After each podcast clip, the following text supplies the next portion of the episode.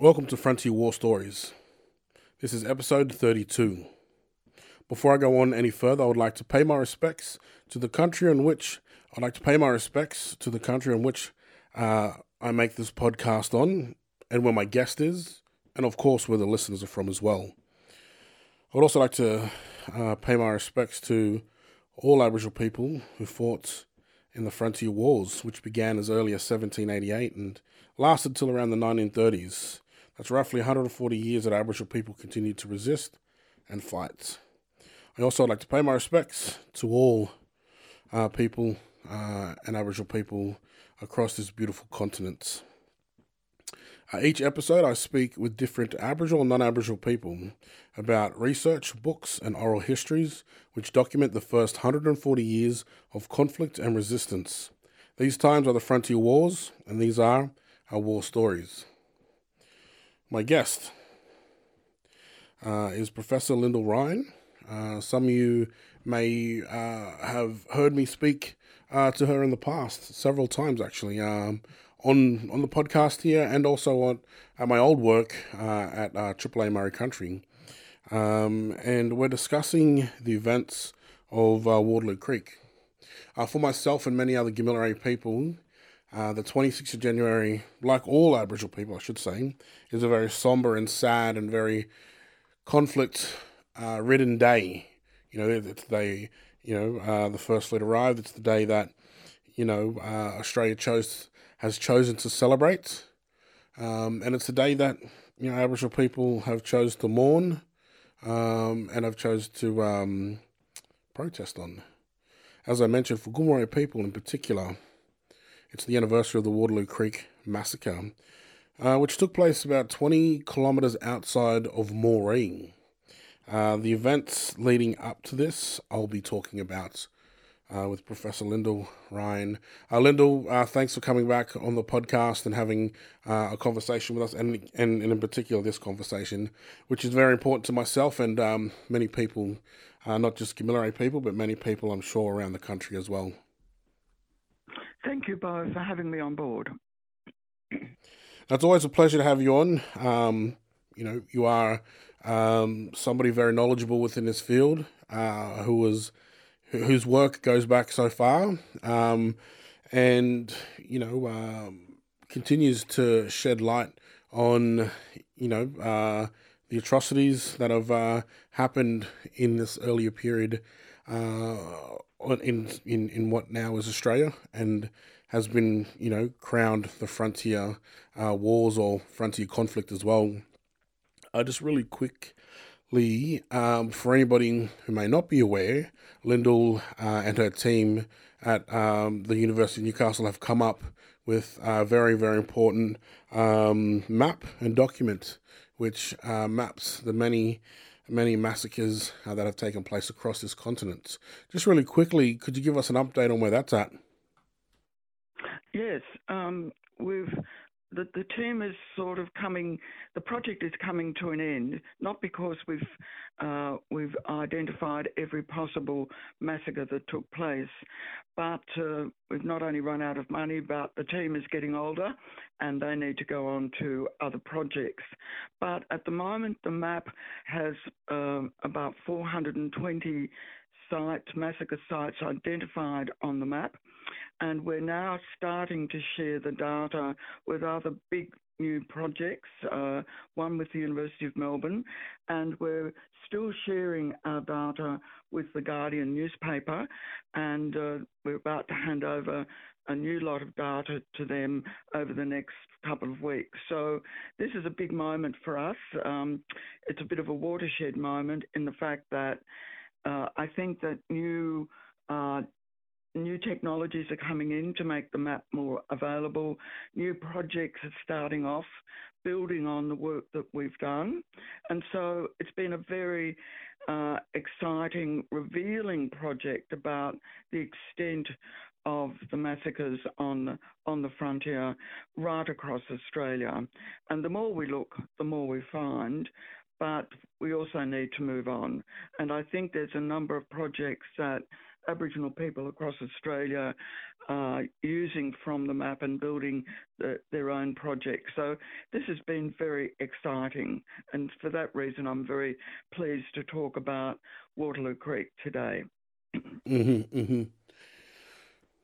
Are you happy with, you know, yeah, are you, where are you, I can, yeah, I guess, are you um, happy with where, um, I guess, the map is at and sort of the stages, you know, um, you where, where it's at at the moment and um, what are you looking to do into the future as well, to sort of stay within, in this sort of field, looking at and trying to track down more sites, or are you off doing, uh, going to work on some other projects? I think we're building on what we have. we have noticed uh, now that we've got, uh, you know, such an immense amount of data, we're spending more time analysing the data uh, and what it means for Australia, how it relates to uh, colonial conflict in other parts of the world, and uh, we're getting a lot of interest from um, scholars elsewhere uh, in New Zealand, in South Africa, in Canada, and in the United States, where similar wars were being fought at the very same time. We're realizing that um, uh, until about the 1820s, the, the massacres were really the aftermath, the immediate aftermath of the Napoleonic Wars. The soldiers who fought in the Napoleonic Wars were conducting the massacres in Australia. And then, and when we're getting to Waterloo Creek, we're still getting veterans who fought in the Napoleonic Wars um, conducting uh, massacres in the same way as was happening in the Napoleonic Wars in Europe. So we're finding we're moving on with that also finding that the more recent massacres in the 20th century, in the 1920s, were fought by returned servicemen from World War One, and they had more. Um, they had uh, uh, weapons from World War One in which they conducted the massacres, and were using the same strategies and tactics that they had used in the Middle East uh, in World War One. So we're finding some very interesting um, strategies that were being used, and it sort of opens up new understandings uh, of these massacres because as time went on, more more Aboriginal people are being killed in massacres. The weapons are becoming more sophisticated. Uh, we're also finding that in some parts of the British Empire, uh, special weapons uh, like the bazooka is being uh, developed specifically to fight uh, pe- people uh, who owned the land and the resistors. And when World War One broke out, there was a big debate in London about whether these weapons that were being used against Indigenous peoples could be used against uh, European, their European foes, the Germans and the Austrians. I find that very interesting. They do in the end, but it takes them about two years to make that decision. So it gives us new insights that these colonial wars are being fought in a far more vicious way, even than was being fought in World War One. So we're kind of trying to uh, find new understandings of how wars are being fought. And there's no doubt that the colonial wars are being fought in a very violent way that uh, that the British are reluctant to use against their European foes, and I find that very interesting. Mm. Um, mm. Yeah, I'd love to now get into. Well, there's a whole bunch of stuff that you mentioned that um, I do want to talk about uh, you know, through our chat as well. Is the use of military experts, as you mentioned, or, or, or veterans, or sort of, yeah. You know, as you mentioned yeah. before. Um, but yeah, let's just yeah, we'll kick it off. So, um, as I mentioned before, uh, we're going to chat about the Waterloo Creek massacre and what sort of led to you know, the eventual massacre and the site, which is about 20 kilometres outside of Moree uh, in northwest New South Wales, um, community where my old man was born. Uh, my brother and my nephews live there at the moment. Uh, we go back there quite often. Um, but yeah, could you what is for, for, our listeners? Yeah, uh, what is uh, the the Waterloo Creek massacre? And then we'll go back from there. Okay. The Waterloo Creek Massacre took place on the 26th of January 1838, exactly 50 years after the British invaded Australia. It took place uh, in response to alleged Aboriginal attacks on uh, on pastoral leases that had been taken up uh, a couple of years before. Uh, with the arrival of lots of sheep and cattle in Gamilaroi country around Moree, Gamilaroi people were resisting these new invaders. They were um, taking some sheep and cattle uh, because they were on their kangaroo hunting grounds. They were, they were uh, some of them were eating the sheep and cattle, but we don't have all that much evidence of that. It was rather uh, trying to force these these invaders to leave.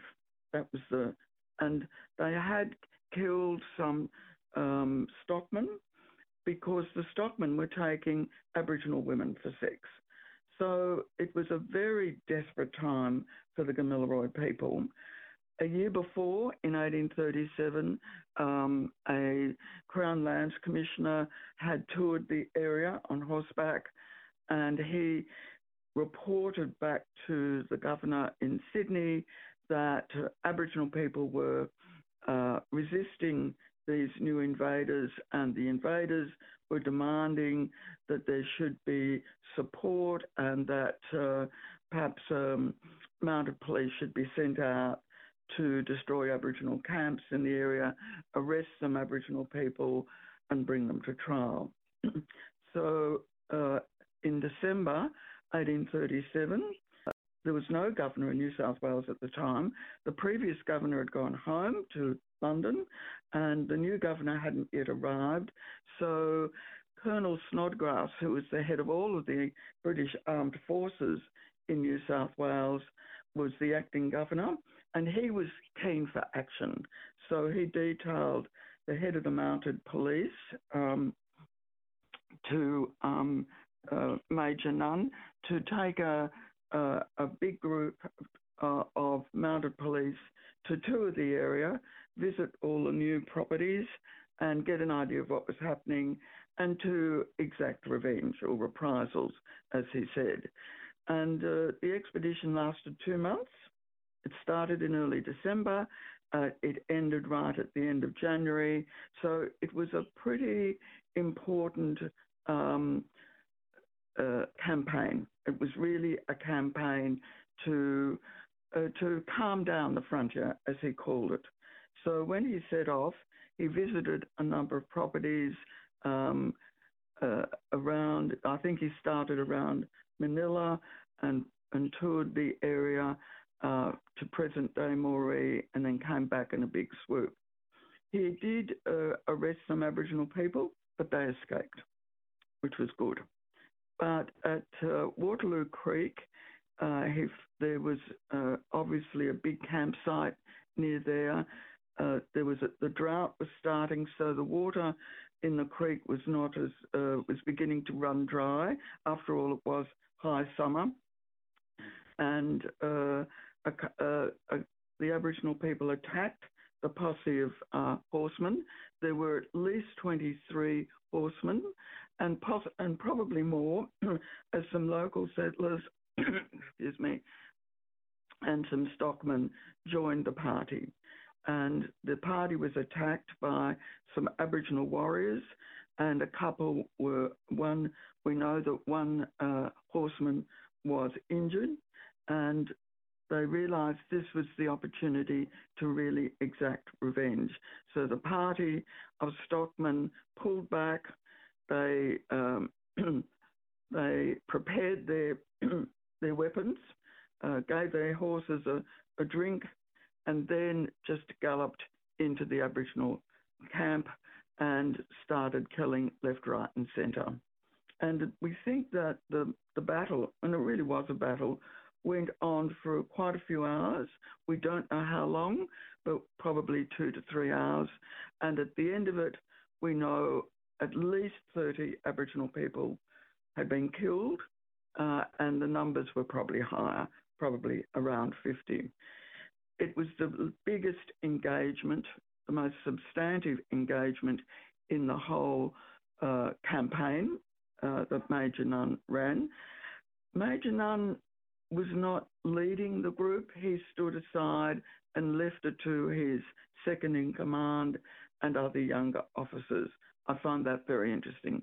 So he didn't actually lead the group. He stood aside. I find um, I'm trying to work through why he did that. Some people suggest that he was actually a bit too old uh, to be leading the group. He was a veteran of the Napoleonic Wars and he was getting on. Uh, and the other officers were much younger and much more eager, eager for, for battle. Mm. And so that was their big engagement, and they did a lot of damage. And uh, people in your part of the world, I think, still talk about it today.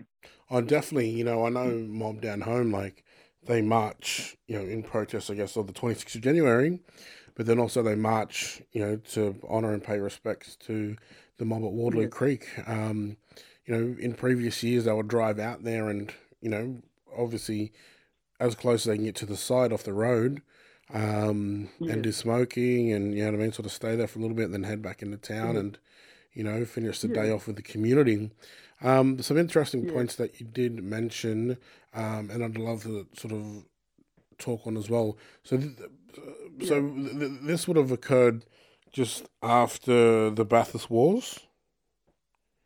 Well, it's it's a good ten years after the Bathurst Wars. It's really about where the the British are trying to establish pastoral properties. Mm-hmm. So the Bathurst Wars stopped the spread further west of Bathurst.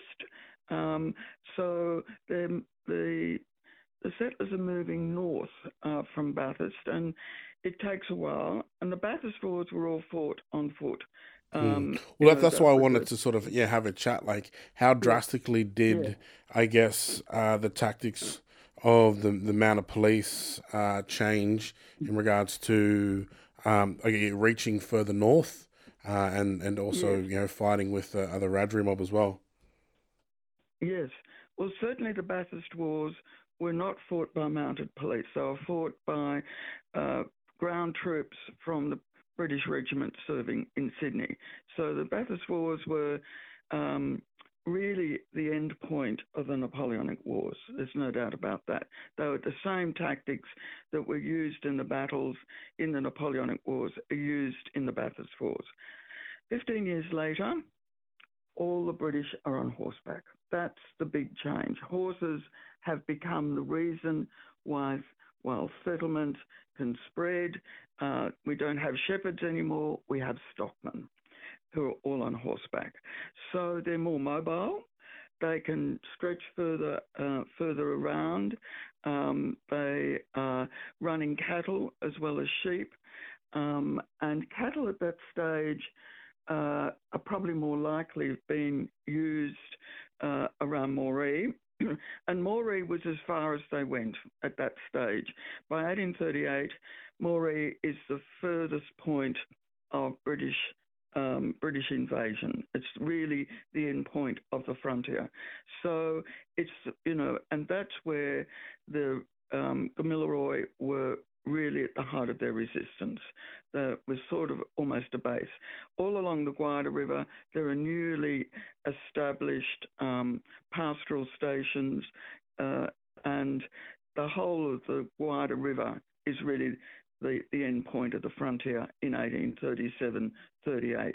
So that's where you're going to get the, the best the most um, recognizable resistance. The stockmen have got a few tricks up their sleeve. They're in a better position to attack Aboriginal campsites. They're in a better position to kidnap Aboriginal women. They're in a better position to um, perhaps uh, run down individual Aboriginal people and capture them. Um, so it's it's the, the wars of 1837 38 are very different from the Bathurst Wars of 1824. So, over a 15 year period, there has been a dramatic change in strategy on the part of the British invaders. They're using similar weapons, but weapons that have been um, changed a bit to be fired from horseback um, rather than from the ground. They've got they're using more pistols because they're more flexible. They're using swords um, that, that they can use from horseback, and they're using cut down uh, Brown Bess muskets, uh, which they've called carbines, that can also be fired from horseback. So they've got m- more diversity in their weapons, they've got m- far more mobility, and they can inflict far more damage uh, on Aboriginal people. Mm, and obviously, we see that being played out uh, when they you know carry out the Waterloo Creek massacre.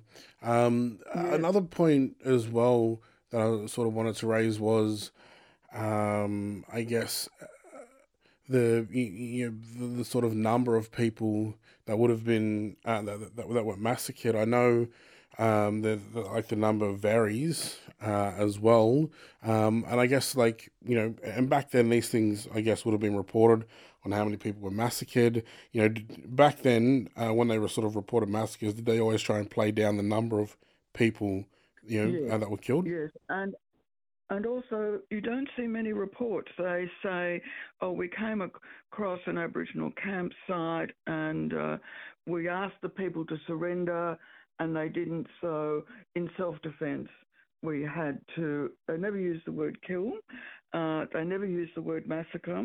It, it implies that very little happened.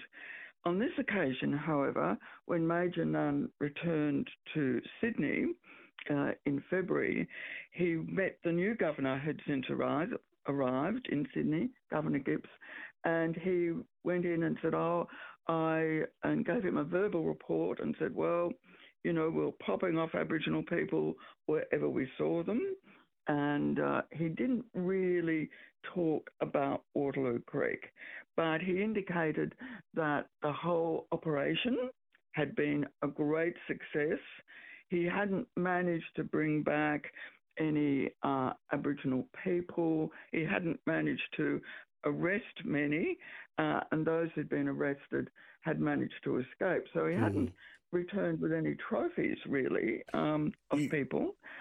And the governor was horrified because he had come with new um, directions from London that uh, any Aboriginal person who was killed, uh, they had to have an inquest into the death, and that um, that there had to be more detailed reports of every um, violent encounter with Aboriginal people.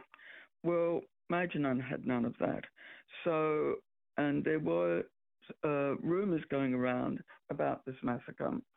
So the governor established uh, a, uh, an inquiry from the Executive Council, which was the only legal body around. There was only about eight people on it. And they did interview uh, some of the uh, soldiers who'd been with Major Nunn, and that's where you start getting some information. And um, that's where you get the numbers of 30, 40, and 50 from one of the sergeants who'd been with Major Nunn. And just as the committee is getting interesting information, news of the Myall Creek massacre comes through.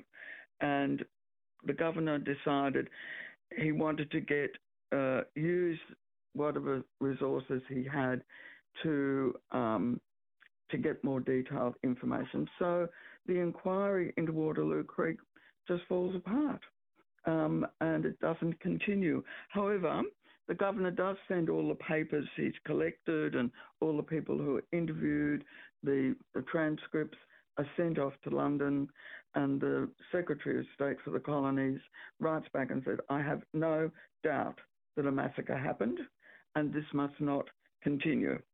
So Major Nunn, who thought he was a hero, you know, sort of has his name besmirched in, in the press a bit. But other events overtake it. 1838 is a very violent year along the um, Gwydir River and in other areas of Australia as well. In Victoria, uh, where settlement is going apace, other terrible things are happening. So Waterloo Creek kind of falls off the interest. You know, they well, we weren't well prepared for that in having a proper inquiry. They focus on Waterloo, they focus on Myall Creek, where they they can arrest the perpetrators, or some of them bring them to Sydney for trial. So that takes over. But it is along the Gwydir River, and everybody acknowledges that the Gwydir River is a very violent place in 1838. At one end, we've got uh, we have um, Waterloo Creek. At the other end, we've got Myall Creek. And in between, a lot of other massacres happen, which quite a few people are trying to find out more information. But we think that in the whole year of 1838, probably three or four hundred Aboriginal people are killed. So it's a very violent year, and it's bookended um, over and, a six month period. And and that's sort of in along the Gwydir, like in, in, in the Gomeroi Nation, like there's about uh, 300 people that were massacred in that yes. sort of six month period. Wow. Yes, yes, absolutely. So, you know, 1838 is an incredibly violent year along the whole of the Gwydir River. And it's, you know, we know a little, we know about Waterloo Creek, we know about Myall Creek, but we don't know enough about what happened in between and it was, um, you know, having the stockmen uh, in that area, having some of them had participated in the Waterloo Creek massacre, and they know what to do. They know how to plan it. They know how to uh, attack campsites, usually early in the morning, and they know how to uh, corral Aboriginal people and uh, make it very difficult. It's also a big drought year. There's a big contest for water. The Gwydir River is uh, is drying up, so there's a there's a, a contest for water resources on the part of the Gamilaroi and other groups, and on the part of the stockmen. So it's a very violent year, and Waterloo Creek is the beginning of it in a way. Mm. So you just mentioned some of the stockmen uh, participated in some of these massacres, knew how to sort of you know capture the mob, track the mob, corral them, um, when to attack. Um, where do they learn these tactics from? Well, they're getting they've learned all of that from watching the, the mounted police who are all largely British soldiers from serving British regiments. They're they're very skilled and um, they get a lot of clues. Some of the stockmen are returned soldiers themselves who've been, who might have been, many of them were convicts or ex-convicts, and quite a few convicts that served uh, with settlers on the frontier were experienced soldiers themselves who'd, um, been, so they knew a lot more about the tactics of war than we've realised.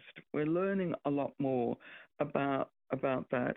And some of the uh, settlers themselves were returned servicemen from from from the Napoleonic Wars, had served in British regiments. So it's a much more militarised society on the part of the British than we've previously realised. We're learning a lot more.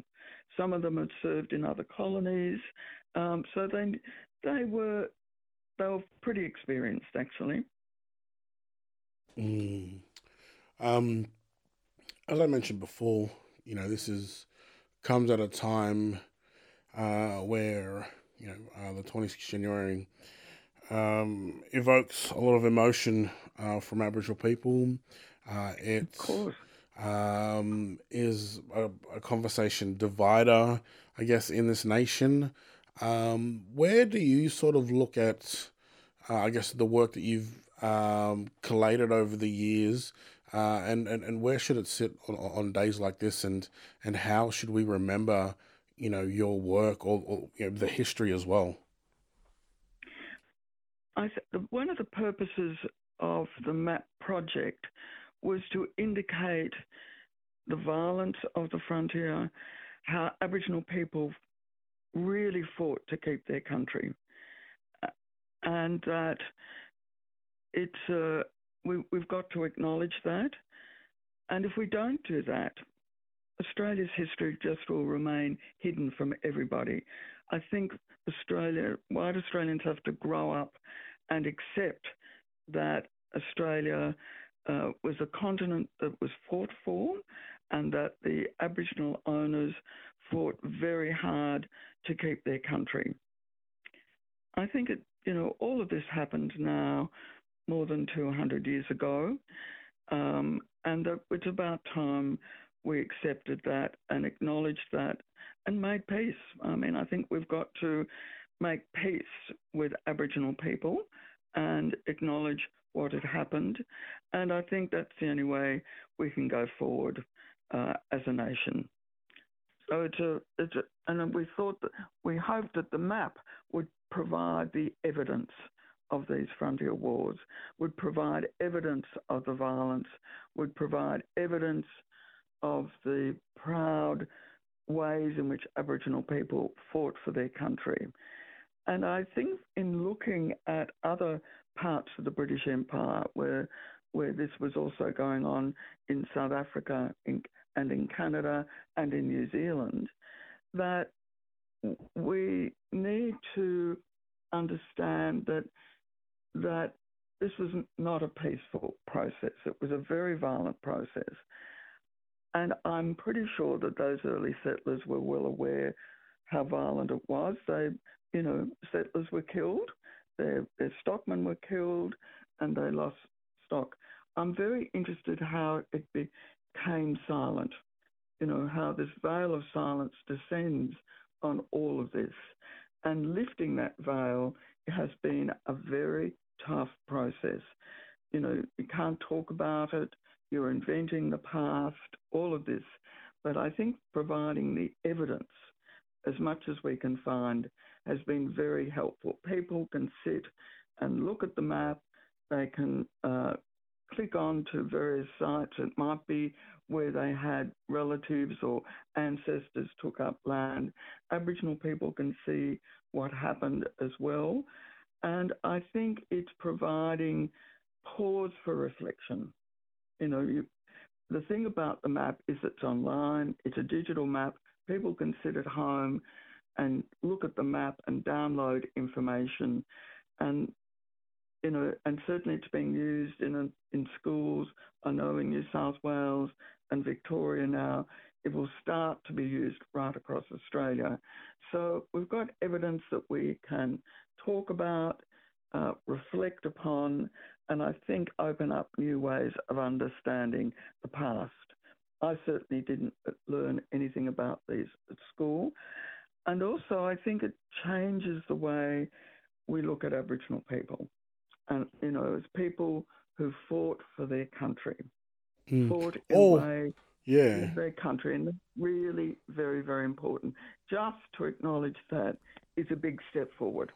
Mm, Or, or I guess even sort of the inner sort of lookings of of, of, of themselves as well. Like, um, this is the history that I wasn't taught, and this is the history that I uh, never had, and now it gives me context in terms of why, you know, Aboriginal people protest today or why they don't Absolutely. like the 26 and Absolutely. you know yes it, it, I, I'm, I'm definitely on the same sort of wavelength as, as yourself, you know, in terms of the what this does for the next generation, especially those in school, because yeah. I, I didn't learn as in depth about you know the true history or about um, the stuff that I've you know sort of collated within the podcast as well, and um, I'm, I'm very fortunate that I get in, that, that that I do get invited to schools, um, and yeah. that the kids you know are very fluent in sort of this history um, you know, yes, and, and it's, it's, it's, amazing. Yes. yes, it is all about the next generation. There's no doubt providing so much more information and so much of what we see now is Aboriginal pride in defending their country. You know, they. I was brought up to believe that Aboriginal people just faded from the landscape. First of all, Aboriginal people fought very hard, but Aboriginal people also survived. That's the other important aspect. They've survived to claim this past and make it the present and the future. I think that's really important, and that's something that all Australians can be part of. Definitely, and I guess that's a good way to sort of end uh, on as well. Uh, thank you, you know, Lyndall, for always, uh, you know, coming on and wanting to have a chat uh, with me, and you know, the continuation of your work, very inspiring, you know, uh, very thought provoking, and you know, is much needed, uh, you know, and mm. it's it's glad to hear that you know other places around the world are sort of starting to look at it and hopefully you know uh, copy and and sort of you know yeah. do the exact same as well. So you know much appreciated and um, you know uh, thank you for the work that you do do. Thank you very much for having me, Boe. It was great to talk to you. And that was uh, Professor Lyndall Ryan. This is episode 32 of Frontier War Stories. Don't forget, you can uh, donate to the podcast uh, by becoming a Patreon subscriber uh, at uh, on the website. Um, if you just head over to um, uh, Podbean, uh, usually up in the top corners, there's the option to become Patreon, or you could also donate to the PayPal, which is, I believe, on the Frontier War Stories Instagram page. But, you know, thanks everybody for listening. This is going to be the first episode of 2023. Many, many more to come as well. There's a lot that we still need to discuss and, and uncover that took place uh, in uh, this period of time as well. Um, and so I'm looking forward uh, to sharing more episodes. AwesomeBlack.org. Comedy, culture, fun. First Nations own. Supported by you.